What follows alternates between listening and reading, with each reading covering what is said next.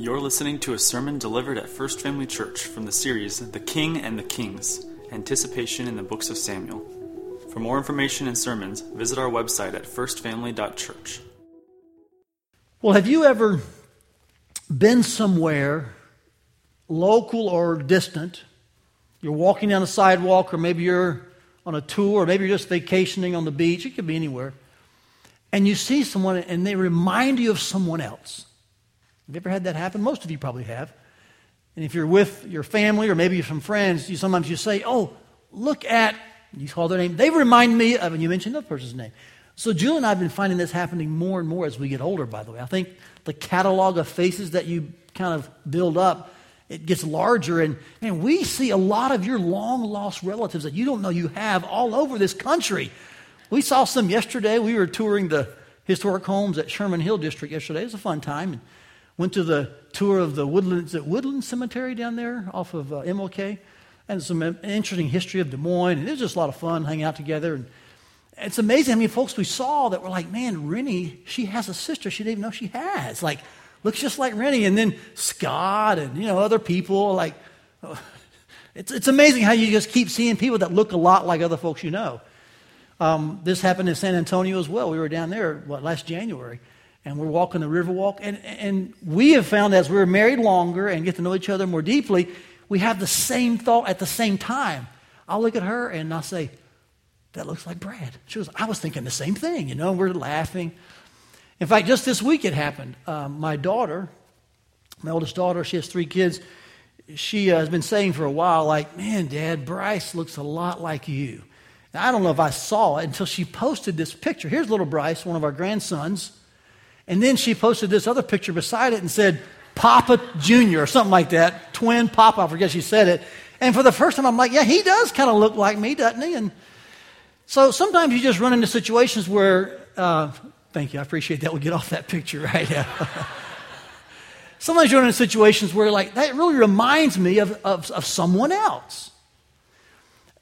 With that as a backdrop, I want you to kind of think about how David in this week's story will remind us of Jesus, all right? This is really the whole point of episode three. We're in this series called The Kings and the King. And here it is, season two now, 2 Samuel. And in this episode, I need you to make sure you don't just see the, the smaller picture, we'll call it. I want you to see the larger picture. In fact, if you leave today and think, wow, that's pretty awesome about David, then you didn't hear the message. I didn't either present it well, we missed something because I want you to leave saying, wow, Jesus is awesome. Okay? So take your Bibles and locate 2 Samuel chapter 5, and I want you to see two pictures today. Yes, we'll see one of David, but I want you to see how the Bible really paints this picture in a way that I think highlights and ultimately showcases our real king, so, this week's episode, the king that points to the king, this may be one of the chapters in this series that I think best does that job. We see it all through the narratives, but this one here today especially does that. Let me walk you through the chapter in general, kind of show you the large divisions. I'll show you some titles. At a certain point, we'll kind of lump some things up in a single sentence. I'll take a few questions if you have some, so feel free to text them in. We'll answer what we can. And then I'll give you one last application before we're done today, okay? Here's how the chapter breaks up. If you're taking notes, you'll have this on the app as well. You can open the app and take notes there, or you have hard copy notes that are available there at the back as well. But here's how the chapter kind of divides itself. I see it as chapters, uh, as verses 1 to 5, really speaking and explaining, you might even say proclaiming, how David fulfills God's promise as Israel's national king. It's, a, it's kind of a physical, historical narrative happening here. And we see this taking place. We'll read those verses in a moment. The last 19 or so verses, 20 verses, they really are explaining how David is doing his job as a king and he fights for God's people. We'll cover that. I won't read all of those verses, I'll just kind of highlight a few things. But I want you to have this overview because you, get, you begin to see here how David is actually now fulfilling God's initial prophecy and he's fighting for God's people. And I think already you're beginning to see some typology occur. Can't you see that? Okay, David fights for Israel. he fulfills God's promises for Israel. I think Jesus does that, doesn't he? So we're going to kind of see this unfold. Now, I used a word just now that you ought to understand. I used the word typology. That's kind of a, a $10 word that we use to describe a concept in the Bible. It's called types. It's an official theological concept, and it refers to a situation a story in the Bible that actually points to something greater later. Say those two words with me greater later. So there are several official types in the Bible. I won't go into all those now, but David is one of them. So in much of David's life and much of his reign, his point is not that it's about him, it's about someone what? Greater and later. That's what a type is. We use these words sometimes. We'll say that this first person's a shadow, the greater and later person's the substance. The first person's the, the form, the greater and later person's the reality. And so in 2 Samuel 5, we have one of those. We have a story, a narrative that actually shadows, and you could use the word foreshadows, someone greater and later, and that's Jesus. And so we're going to see David fulfilling God's promise as king nationally, and how that points to Jesus doing that ultimately. We're going to see David fighting for God's people as king, but we're going to see how it points to Jesus doing that ultimately. So keep that in mind as we work through these verses. Here's verses 1 through 5, explaining the first section of this chapter. And I will have you notice here some specific ways in which we see the writer in a very uh, linguistic fashion pointing to Jesus, I think. The Bible says that all the tribes of Israel came to David at Hebron and said, Behold, we are your bone and flesh. In times past, when Saul was king over us, it was you who led out and brought in Israel. And the Lord said to you, you shall be shepherd of my people Israel. You shall be prince over Israel. I mean, already your mind is thinking about, wow, those are words that the Bible has used of Christ. Maybe you're new here, maybe you're new to Christianity. I'll show you those in a minute, okay? But these are words used of Christ. Here they're used, however, historically of David. It's the Lord's prophecy of David. And so all the Israel, uh, all the elders of Israel, verse 3 says, came to the king at Hebron, and King David made a covenant you may be thinking, oh, well, Christ made a covenant with us. So again, your mind is being directed towards thinking of someone greater and later. David made a covenant with them at Hebron before the Lord, and, and they anointed David king over Israel. Here's now David king over all of Israel. Now, by the way, this is his third anointing. And some see this as somewhat of a shadowy, and I mean that in a good way, kind of a shadowy way to reference the Trinity, perhaps. David was anointed privately with Samuel and his father and his brothers. He was anointed earlier in this book just over Judah, and now he's anointed for the third time over all of Israel. He was 30 years old when he began to reign. Question How old was Jesus when he began his ministry? He was 30. Now, at this point, I need to, pause and say something to you. When you notice types in the Bible, or what you might even refer to as metaphors or analogies, they can speak to, to what is greater and later in a good way, but if you press them too hard, or if you try to make them walk on all fours, we say, then it breaks down. Let me show you how that works here. So you can begin to see, oh, this is speaking about David, and yet there's also some allusions to, to the greater king later. But if you press this too hard, look at the next phrase. And he reigned for 40 years. Jesus only really ministered for three years, correct? At least officially after his baptism. So I want to encourage you as you find types in the Bible, as you notice situations that speak to something greater and later, don't press them so hard that they break down and become illogical. They don't make sense, okay? The point here is that there is some, there is some semblance and some references to, to Christ, but it's not in every single word and every single number. At Hebron, verse 5 says he reigned over Judah seven years and six months, and at Jerusalem he reigned over all Israel and Judah 33 years. So this is really the regal proclamation, the official announcement hey, David is now king. What do kings do? That's explained in the last part of the chapter, beginning in verse 6 all the way through verse 25. In a word, they protect their people. What you find here is the Jebusites, first of all, occupying Jerusalem, David wanting to move the capital to something more centrally located for both the north and south, and so he's going to retake Jerusalem. The Jebusites thought that was kind of funny.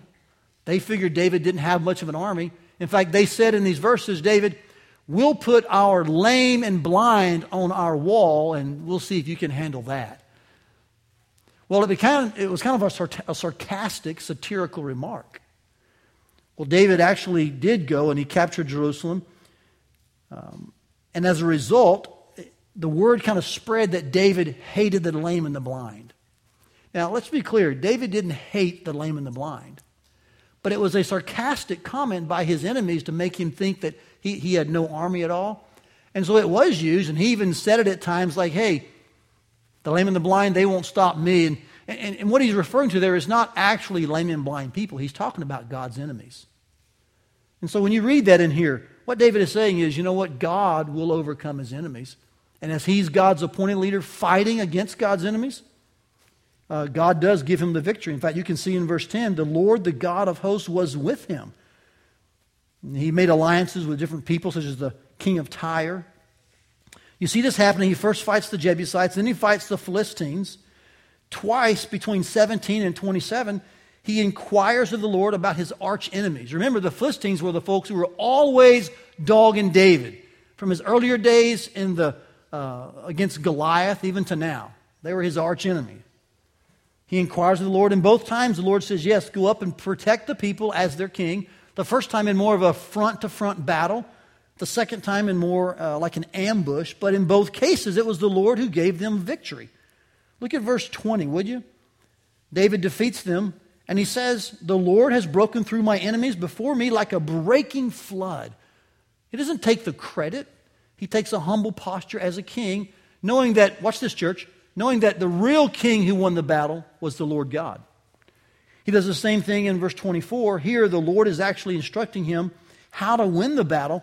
And he says that when you do, you'll know the Lord has gone out before you to strike down the army of the Philistines. And so David did as the Lord commanded him and struck down the Philistines from Geba to Gezer. So in, in this chapter, we see David fulfilling what God had promised and becoming king for Israel, and then fighting for God's people as their king. Does it mean that David was perfect, by the way? Look at an interesting phrase in verse 13. David took more concubines and wives from Jerusalem. Do you see that? What we begin to see in this simple verse, and by the way, the verse does not okay that. The verse doesn't say that he should have, it just simply records the fact that he did. We actually begin to see a window into what is one of David's weaknesses. This will be highlighted in a very tragic fashion a few chapters later when he's on his rooftop. And instead of going to battle and fighting as the king, he sees Bathsheba showering. He calls for her, murders her husband, and commits adultery with her. This is just a way for the writer to say, Yes, David was a great king. He was God's king, and he did a good job, but he had his moments, which I think in turn shows us why we continue to look for an ultimate king, because we know there is no real human king that, that completely satisfies. you with me? So, in many ways in this narrative, both positive and negative, the writer is showing us yeah, David is God's man. He's fighting for God's people, he's our king, but we're still looking for the perfect one. That's what's happening in this chapter. I think chapter 5, verse 12 is really the key verse of the whole chapter. Can you locate that? Just put your finger on it, maybe circle it. Lipstick, eyeliner, mascara, pencil, pen, whatever. Just, just kind of put a mark on it, would you? Look how this verse kind of summarizes the whole chapter. And David knew that the Lord had established him king over Israel. See, God brought all of his promises to completion. David, 10, 12, 15 years running from Saul. From the time he was about 12 or 13, now he's 30. Now he's 30, what, 3, 37 ish. God did complete and fulfill his word. He established him king over Israel. But watch what it says next. And that he had exalted his kingdom for the sake of his people Israel. God's purpose was that he would fight for Israel and protect them and provide for them. And if you want to kind of see this metaphor play out, this is what Jesus does for us. God has chosen and has determined that Christ would come as our ultimate Messiah and that he would do this for the sake of his people. So even in the key verse of the chapter, we see allusions and, and pointers, not to David only, but to someone greater and later. Who is that? Jesus Christ. Now, I'd like to take a moment, though, and show you three titles that I think give even more credence to this, this picture that points to a picture. They're the three titles in the first five verses. And they're actually located more specifically in verses 2 and 3. In fact, can you say them with me? You see them on the screen, don't you? They're the titles of Shepherd, Prince, and King. Say them with me Shepherd, Prince, and King. Good. Let's talk about those because they not only speak of David, they are uh, actual literary ways in, that point to the, to the ultimate shepherd, prince, and king. In fact, you know, this is the first time in the Bible that a national leader or a governor of a nation is called a shepherd. First time. It's with David. Let's talk about what I think is the weightiest of these titles here in verse 2. David is, is called a shepherd, and it's actually it's, it's a verb. He says he will shepherd his people, Israel. It means to, to pasture the people. It means to provide for them. Uh, you can see why David would later write Psalm 23 The Lord is my shepherd. So here, David is called the shepherd, the, the one who provides pasture for Israel, but yet he knows in his life the Lord is his shepherd. And what does the shepherd do? He makes me lie down in what? Green pastures. He restores my soul, leads me beside still waters. So David here is called the shepherd. He had a shepherd's mentality. And if I might just could add this, I think this is the major umbrella motif of David's life. Let me explain this to you briefly. I think this is quite intriguing. If you were to say, Todd, how, how is David's life best summarized? I would say it is a shepherd narrative. Watch this. 1 Samuel 16, when David's 12 years old, and they can't find the next king, so to speak. Samuel's going to anoint him, and the Lord says, None of these uh, are the king. Samuel says, Well, where is another one of your sons? And what is uh, Eli, as well as David's response? Well, he's out keeping, say it with me, sheep. In fact, one of the first recorded statements of David is that I was with the sheep. As you track David's life, you're going to find a lot of statements about sheep. For instance, when he explains his credentials to the king, he says, Yeah, I was a shepherd and I fought off a bear, I fought off a lion because I was taking care of the sheep. He's kind of proven like I was a good shepherd. By the way, in the Bible, uh, false shepherds, false teachers, evil people like that are often called lions and wolves and bears. So there's some analogy and typology in that as well. As we move forward, uh, David here is called a shepherd. One of the marks of a good shepherd is he, he, he considers the sheep most important, correct? He's not there for himself, he's there for the sheep. David does this except at the moment when Bathsheba enters the picture. He then thinks only of himself. He doesn't think of the sheep, the sheep in Israel. He should be out fighting, he's not. He should be protecting them, he's not. And so he kills Uriah, he commits adultery with Bathsheba. And when Nathan the prophet comes to, to confront David, what kind of analogy does he use? He uses a shepherd and sheep analogy. It's interesting, isn't it? And he says, David, what would you say about a man who had tons of sheep, but he went to his neighbor who had one little lamb and he stole that lamb and used it for supper? And David was irate. Now, I won't go into that here in the story, except to say you can look at David's life from the time he was anointed to the moment of his most tragic sin. And throughout that history, there is this consistent shepherd sheep motif. motive, uh, motif. There's this umbrella kind of theme that says, wow, David is God's shepherd for Israel. Not the perfect one yet. We see that clearly. But he is God's shepherd for these people. He's the one to provide pasture, to protect them, to, to nurture. And so he does that. But he points to the one who's also called the Good Shepherd. John chapter 10, verses 11, 14. When Jesus says, I am the Good Shepherd, I lay down my life for the sheep. I like the one in 1 Peter in which Peter says that Jesus is the shepherd and bishop of our souls. Isn't that delightful to hear that? I mean, Jesus cares more than you realize, and for more than your body. He actually wants to nurture and pasture your soul. So, so Jesus is the good shepherd. He's the ultimate shepherd that David points to. The word prince here refers, I think, to the military aspects of David's role. You see, I think the word shepherd here speaks to provision, whereas the word prince speaks to protection. Why do I think that?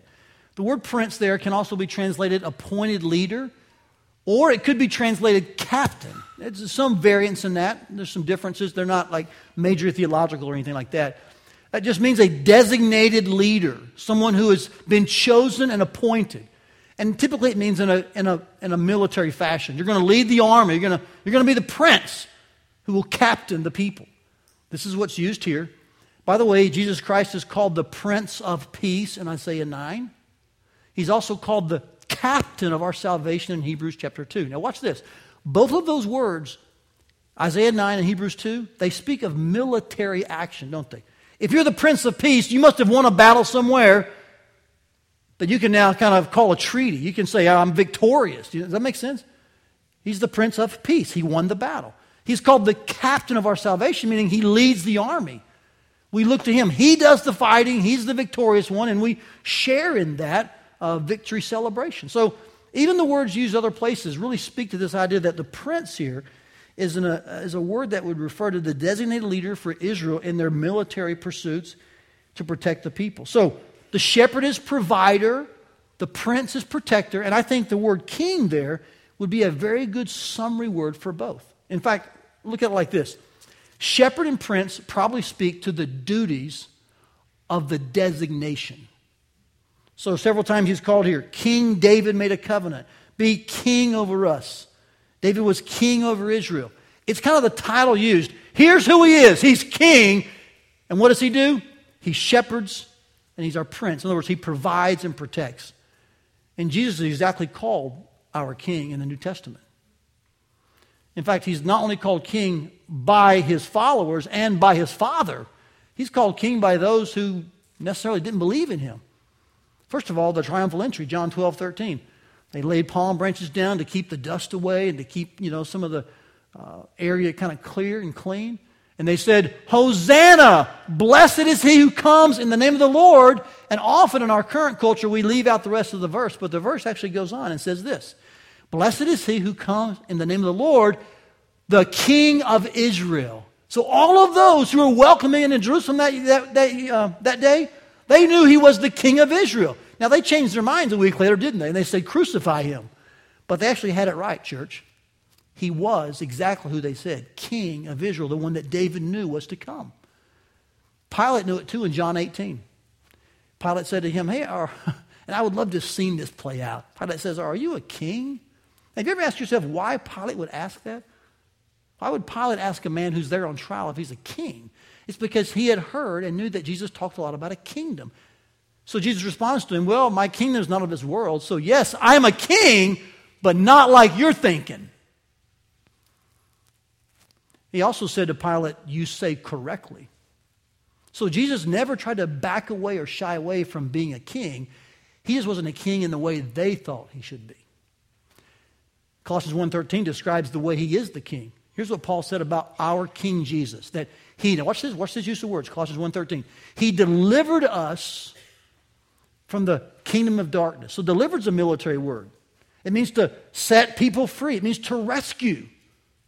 He delivered us from the kingdom of darkness and he transferred us or put us into the kingdom of his dear son.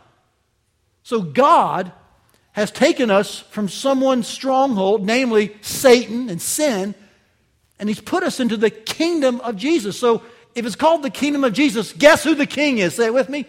Jesus. Amen. So, guys, Jesus is clearly, throughout Scripture, identified, pictured, and seen as the ultimate shepherd, prince, and king of Israel and of his people.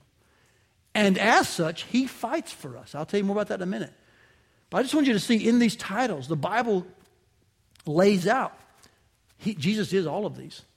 So he's shepherd, prince, and king. We see it initially in David for national and kind of physical Israel in a historical way, but we see it ultimately true in Jesus Christ. Three titles in this chapter with two sections that show us the real picture here to see is not the picture of David Church. That's an interesting narrative. But the real picture to see is that Jesus does this for his people ultimately and eternally. Now, I hope you're asking a question right now. Well, Todd, that seems like it's pretty good preaching. That's interesting. I'm kind of intrigued by that. Uh, but did you just kind of make that up? Like, what gives you the right just to kind of say that this story points to someone else? Like, is that what preachers do? They just kind of like take a story, make it into a metaphor, and say it points to Jesus? Like, can you just do that because you want to? What gives you the right to do that? Is this really an accurate way to understand the Bible? That's a really good question. I'm glad you asked that. I know you're all thinking that, right? And you should be, by the way. You should ask, what gives someone the right to say this is the way to see a passage? This is really the point of this narrative. Like to me, Todd, it seems like a story. And you're saying it's about something deeper and greater. Why can you do that? It's a great question. Here's why I can do that because I would say to you, this is what David knew himself. So let me add some credibility to what I just told you. In every eye, every ear, I need you to listen wide open here, okay? When Peter preached at Pentecost about Jesus, he referred to David and David's ability, I think, given by God to know that he was ministering and living and serving for something greater than himself. I think even David knew that this was not about him. Did you know that? Something we should kind of be willing to do to ourselves, right? I mean, David knew it wasn't about his kingship only because here's what Peter said about David. Watch these words. He's speaking about David. Being therefore a prophet and knowing, did you catch that word? David knew something. I think it's a supernatural information from God to him. Knowing that God had sworn with an oath to him that he would set one of his descendants on his throne. You can go to Old Testament and find that written in prophecies, yes. But, but David then accepted that, knew it, and he knew that it wasn't just about his kingship. There was one still to come who would be greater and who would be later. The Bible says David knew this. So while he's reigning, he realizes something. It's not just about my kingship. Well, that's a, that's a great trait of a leader, isn't it? The humility to say it's not just about my kingship. Man, we need some politicians like that today, don't we? I won't get off on that tangent. Okay, Lord, help me, protect me, keep me focused here. so Peter's preaching about Christ, but he says David knew that it was really about Christ. Now, watch this next part. Because you may say, well, Todd, he's just talking about future kings after him. Really? The verse seems to say he knew that he wasn't the real ultimate king coming. And I would say the verse says that he knew it was about the Messiah that was to come. He didn't know a lot of details, but he trusted the Lord. He believed what was written in those prophecies. He foresaw and spoke about the resurrection of the Christ. Did you catch that? I would maintain to you that David, in some way, and probably very general, but in some way he knew the Messiah is coming after me. I'm just setting the stage for what the real king will actually do. I can't explain all the details, but if David knew it, then those who wrote the accounts of his kingship, that's, that's what would be expressed. That's how God is getting us to see. That's how Peter knew. Yeah, this isn't about David, it's about Christ. Furthermore, listen to this. I think David knew this not only prophetically, I think he knew this presently while he was reigning. Look at this interesting verse in First Chronicles. Now, I've, I've taught you that the Chronicles are the repetition of the Kings and the Samuels. And so, as we're teaching through this uh, series, through these three books, we won't spend a lot of time in the Chronicles. It would just be rehashing things that we've already read. So, Chronicles repeats a lot of stuff. Here's how it repeats an event that happened. This is 1 Chronicles 21. And by the way, today's events are recorded in 1 Chronicles 11, if you're curious about that. Almost word for word, by the way. But in 1 Chronicles 21, there's this situation where David numbers the people and it's displeasing to God. And I won't go into all the details except to say this. When judgment was about to come upon that situation, look what the Bible says about it. David lifted his eyes and saw the angel of the Lord standing between earth and heaven. And notice the posture of this one called the angel of the Lord. He's between earth and heaven. He's got a sword, a sword, a sword drawn in his hand and it's stretched out over what city? That's the one David captured, and that's the central capital. That's the place where the folks say, This is where we live. This is our city. And they lived outside of that as well, but that's kind of what they were known as. We're, we're, we live in Jerusalem. That's our place. The angel is, of the Lord is over that, showing authority. And David's response to this angel of the Lord is quite intriguing. David says to him uh, that he's God. Do you catch that? Look at the first phrase. And David said to God, so we must have here what we call a pre incarnate appearance of Christ. The angel of the Lord here is what we call a theophany. That's the big word for it. It's an appearance of Christ in the Old Testament. In fact, later he calls him, O Lord my God. And he's asking this angel of the Lord, which I would say is Christ, to make sure that he judges correctly. Like, you know, hey, don't blame the people, blame me. In other words, he's posturing himself in humility under this angel of the Lord. What does that say? David knew he wasn't the real king. So, so church, catch this very clearly. David knew prophetically it's not about me, it's about one coming after me. And David knew presently and principally, like, wow, I don't run this joint in Jerusalem. Christ does. And so when I bring to you this narrative in 2 Samuel 5 and say these stories point to someone greater and later, please hear that. It's not like I'm making up this to, make, to give you some you know, analogy or metaphor that, oh, that's pretty cool. This is the hermeneutic we use, and this is the one that I think even they understood. That the shepherd and prince and king of Israel historically pointed to the ultimate and eternal shepherd and prince and king of all God's people. Does that make sense, guys? That's why we would say this that this passage teaches us that the ultimate hero in every sense isn't David. Did you catch that? The ultimate hero in every way is none other than Jesus Christ. He's the perfect fulfillment of God's promises and the victorious fighter for God's people. What we're looking at today is someone greater, perfect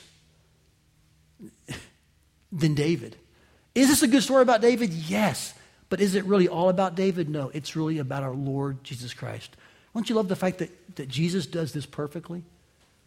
He fulfills all of God's promises and fights for God's people perfectly. Amen. And I'm so thankful, so thankful for the Lord Jesus Christ. Now, when you hear that and see that, you're not the first to think of that, neither am I. Look at this verse in 2 Corinthians. Here's how Paul would word it. And this is one of the verses that I just lean to a lot and really cling on as we think about Christ fulfilling the prophecies. Here's what Paul would say, 2 Corinthians 1.20. For all the promises of God find their yes in him. Who is him? It's speaking of Christ in that context. And that is why it is through him, speaking of Christ, that we utter our amen to God for his glory. So even Paul admits all of God's promises that fulfilled in Jesus. So when the Old Testament points to that, Paul affirms that. So Jesus is the real hero of the story. Amen, church? That's why we gather each week. That's what we're looking at. Does it happen through stories and narratives and illustrations? Yes.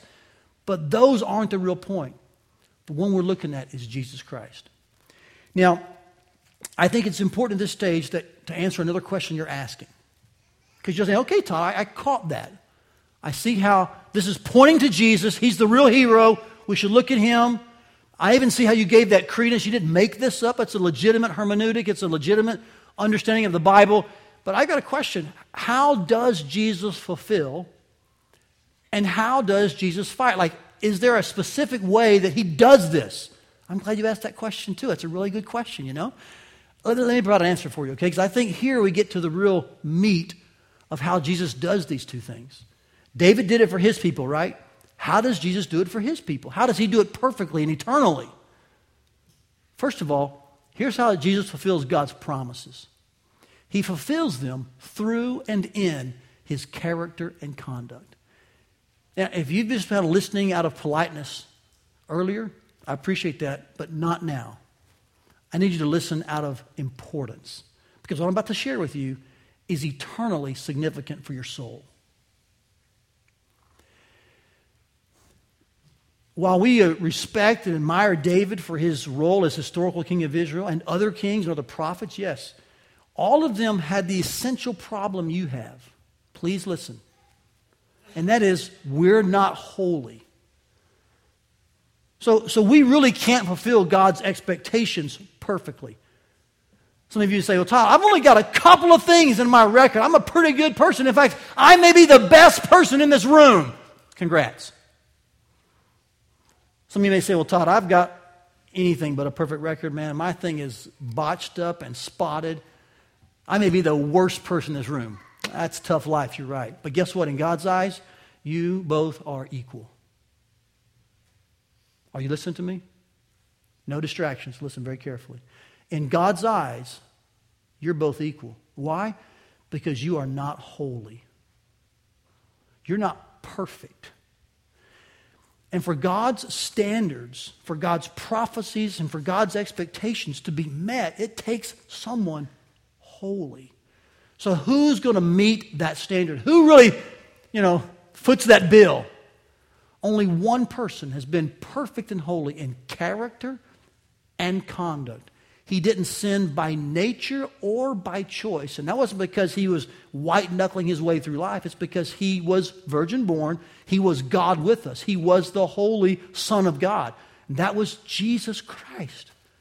And so when we talk about Christ being the ultimate fulfillment, here's why he does that because he was perfect in character and conduct, something no one else has or will ever do. So, who do we look to to save us? Not the best guy in the room and not the worst guy in the room.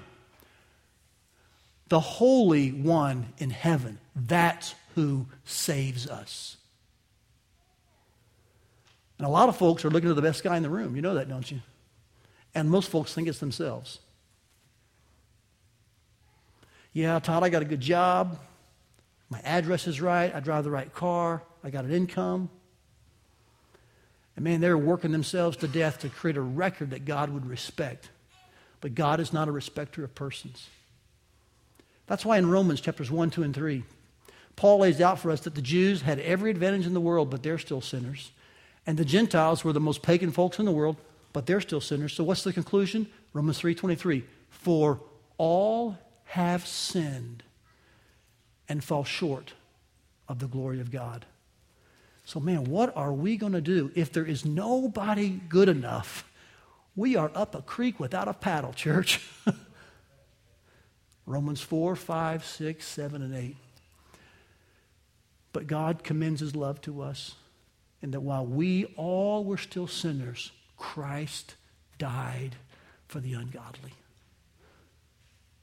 For the wages of sin is death, but the gift of God is eternal life through Jesus Christ our Lord. Are you tracking, church?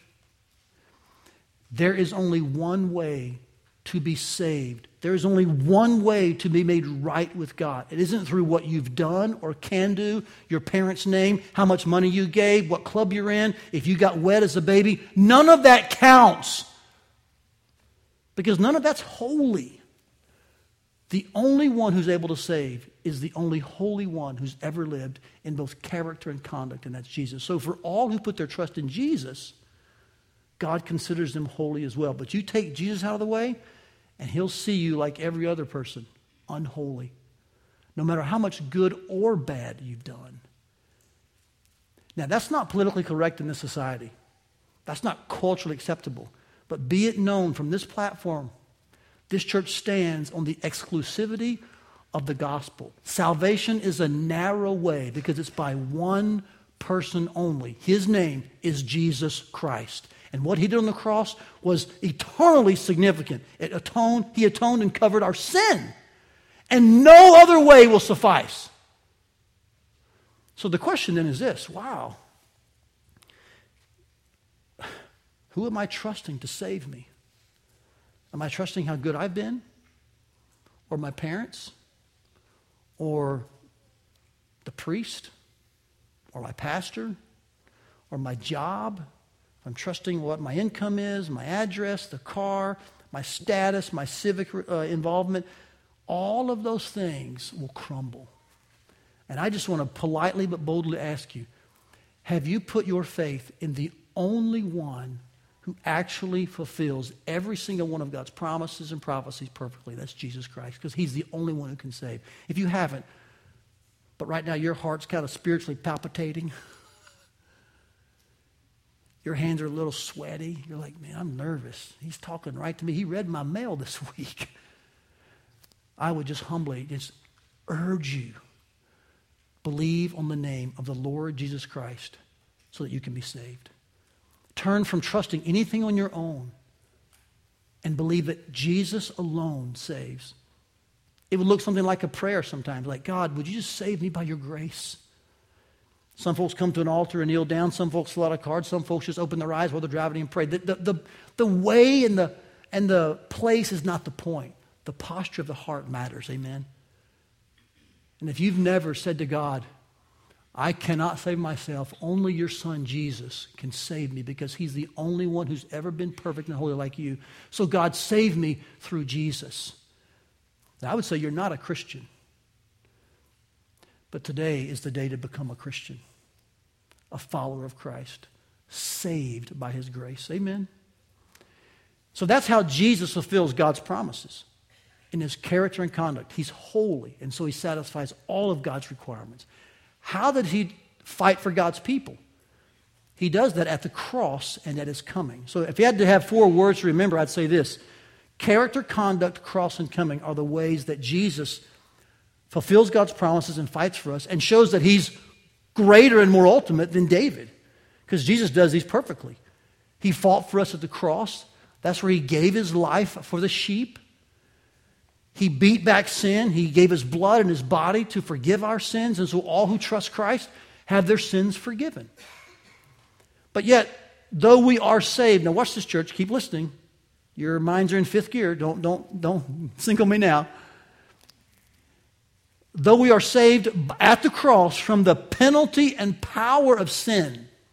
In other words, those who believe in Christ and his full satisfaction of sin's payment to God at the cross, those who believe that are saved and they will not go to hell, they'll not suffer God's wrath, and they don't, they don't have to sin in the present. Though that's true, we are not yet saved from the presence of sin. Did you know that? I mean, how many of you this week rode the boat of struggling with your sin? My hand's up. Is your hand up? If it's not, you're struggling with sin. Okay? That's the way that works. We do this week. Our lusts, our words, our thoughts. So, what is that? You're, you're saved, you're born again, you won't suffer in hell for your sin, and, and God has freed you from his power. You don't have to sin. It's this body, it's this, it's this old nature that we're still living with, and it'll still be with us until we die, and it gives you fits. It gives me fits. Amen? Paul talked about the lusts of our members. But there's a day coming when even the presence of sin will be defeated by Christ. When he comes, the Bible says he'll crush Satan under his feet. Hallelujah, church. And he'll come on a white horse. He'll have a name tattooed on his thigh King of Kings and Lord of Lords. And the word of God will be going from his mouth like a sword. And he will conquer sin and all of its presence. And we'll live with God in heaven, in the new heaven and new earth, the kingdom of God forever without even the presence of sin. That's the day I'm looking forward to. So, so, do you see how Jesus fights for you? He fought so that you would be saved. Amen. Your sins forgiven. He won that at the cross. He fought so that you would be being saved, not under the power of sin. Amen. But he even fought for you so that you would be saved one day from the very presence of him. Christ has fought for you on the cross to be saved in every way. What a powerful Savior He is. And so, all who believe in Christ, they have this fighter for them. He intercedes for you now, He prays for you, He's fought for you. This is why Jesus is the ultimate shepherd, prince, and king. I'm so thankful for Jesus, aren't you? And if you're wondering how he does it, this is how he does it. He's the only Holy One who meets all of God's requirements and expectations and prophecies. And in meeting those, He qualifies to die for us and to come back for us. So if you're looking to anyone else to save you, you're looking to the wrong hero. I urge you, look to Jesus Christ as the only way. Let me take three minutes. No questions today. Man, I told the 830 crowd, you guys have been nice the last few weeks with no questions lately. Thank you. Even though I like questions, if you don't have any, you don't have any. Well, there is one more you should have. I've told you about two questions you should have, right? The first one's about what gives you the right to kind of teach the Bible this way. Is this a legitimate hermeneutic? The second one was like, well, how does Jesus do that? Here's the third question you should be asking. I know you're asking this, like, so what, Todd? like, that's pretty interesting theology. I kind of tracked you. I would say, yeah, I guess it's true. But man, I'm going to work in a little bit. I'm going home with my wife and three kids, my husband and four kids, our one child, our newborn. I'm going to take my father and my mother. And, and I thought, I got real life happening here, man. Like, I appreciate this. It's good to see it. But, like, put some shoe leather on that, dude. I'm leaving these doors and I'm going to probably argue with my wife. I'm going to have this with my kid. I got, I'm, I'm short on bills. What's happening? I'm really glad you asked that question, too. Let me show you how all this, what, what it screams to us and what it says to us. Don't settle. Don't settle for underachieving, temporary pseudo saviors. Uh, in fact, just to be frank with you, and I'll just say this, it may come off a little irreverent, like, like David. This is what the Jews did in the New Testament. They were sure that Abraham and David were their Savior. And they argued with the real one, Jesus, in John, consistently, like, hey, we're Abraham's seed. Back off, Jesus. Like, you think Abraham's going to save you? They argued about David, and Peter said at Pentecost, David's in the grave, but Jesus is alive. So they would settle for underachieving, temporary pseudo saviors like Abraham and David, and we do the same thing. Things like our jobs, our status, our image, our income, our cars, our address, our political party. And we think that's going to save us. They're underachieving, temporary pseudo saviors. They're just there's nothing about them that will save our soul. Instead, lock in on the ultimate, eternal, sin forgiving, soul satisfying Son of God, Jesus Christ. Amen, church? And make no mistake, your body, your flesh, it's trying to create its own set of heroes. Mine does all the time. Do you know that? I told you last week, I struggle sometimes with this whole external thing and placing too much emphasis on the externals. And I stress that's where pride can creep in on me, and I got a great family who keeps me in check a lot, okay? They, they do a good job at that, in fact. I struggle there. My heart wants to create idols that will put their stamp on me like, hey, you're good, Todd. Thumbs up to you. We approve. As if that's really going to satisfy me, but all that does is leave me more hungry for another person's or, or, or uh, organizations like Stamp. It always leaves you more hungry. You're never, you're never good enough in that world, are you? But because God doesn't look to you to be good enough, because He has looked to Jesus and because Jesus is perfect, if you're in Jesus, God says, hey man, thumbs up to you, Todd. So why do I try to find all my satisfaction in my own created heroes? Man, let's look to Jesus, amen. Just this week, I had the same experience. I was uh, at a committee meeting down in Nashville for something I'm serving on for about a year or two. And I didn't know who was going to be there. I, there was about 80 of us total. It's a committee for a national group. And uh, we kind of give advice and some, I wouldn't say oversight, but we give some um, insight to about six seminaries and to some mission boards. And so their presidents and heads would be there. And I didn't think I'd run into them, to be honest with you. I'm just a peon guy going there to be a part of the 80 member committee. But I'm on this first day, I'm just there. This is Monday and Tuesday last week. I'm in this buffet line, and, and these, you may not know these names, but those are my circles would. And so I'm there, and Al Mohler comes walking out. Now, Al Mohler's a seminary president. He's forgotten more than I'll ever even know. I'll just be honest with you. Probably he's forgotten more than I'll, in one day than I've, in my whole life I'll know. He's a, he's a very intelligent man, a good writer, a good spokesman for Christianity. And so I, I around, I was like, whoa. And I just began to feel nervous. Like, man, Al Mohler and me, like, I probably ought to bow or something, right? I mean, I just had these weird thoughts. It's that, it's that old thing of creating idols, you know? And like, and then as I turn, I'm kind of looking like, oh, what do I say? I'll probably say something really stupid if I'm not careful. This is not going to go well. And David Platt comes walking out. And he's kind of a real hero in regards to missions. You may not know him, but he's done a great job with IMB. Uh, has a real heart for unreached areas, and he just has a, a good reasoning about churches that, uh, you know, how we should be involved. And so suddenly I'm kind of surrounded by two guys I really admire and I mean, my heart's going, and it's real fast. And I'm like, you know, am I dressed right? Do I have the. And they're not even worried about that. They're just regular guys, but I'm creating this environment where if I don't get their stamp of approval, I'm probably not a good pastor. So I got out of line.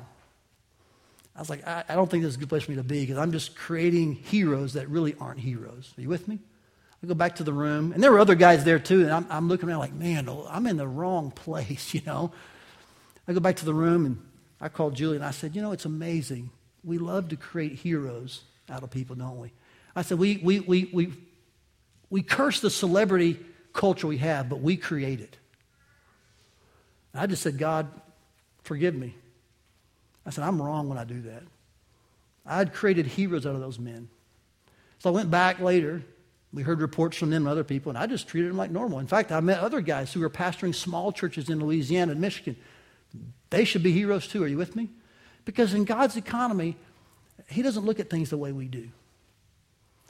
I know in that moment, man, I, I was trying to be satisfied with things that were pseudo saviors.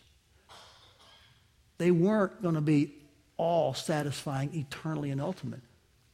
Only Jesus is. So if you're struggling sometimes in this, man, join my boat. I row that too sometimes. That's why we have to lean our hearts to see that in the Bible, it's not about David. Just like in our life, it's not about Al Mohler or David Platt. Are you with me? And your church is not about Todd Stiles. This is about Jesus Christ. So let's turn our hearts and lock them in on the all satisfying, sin forgiving, eternally ultimate Son of God. Amen. Who intercedes for you and stands in for you and fights for you and has forgiven you and satisfied every bit of God's wrath against sin for you. And if you're looking to anyone else today, would you turn from looking at them and look instead at Jesus? Let's pray.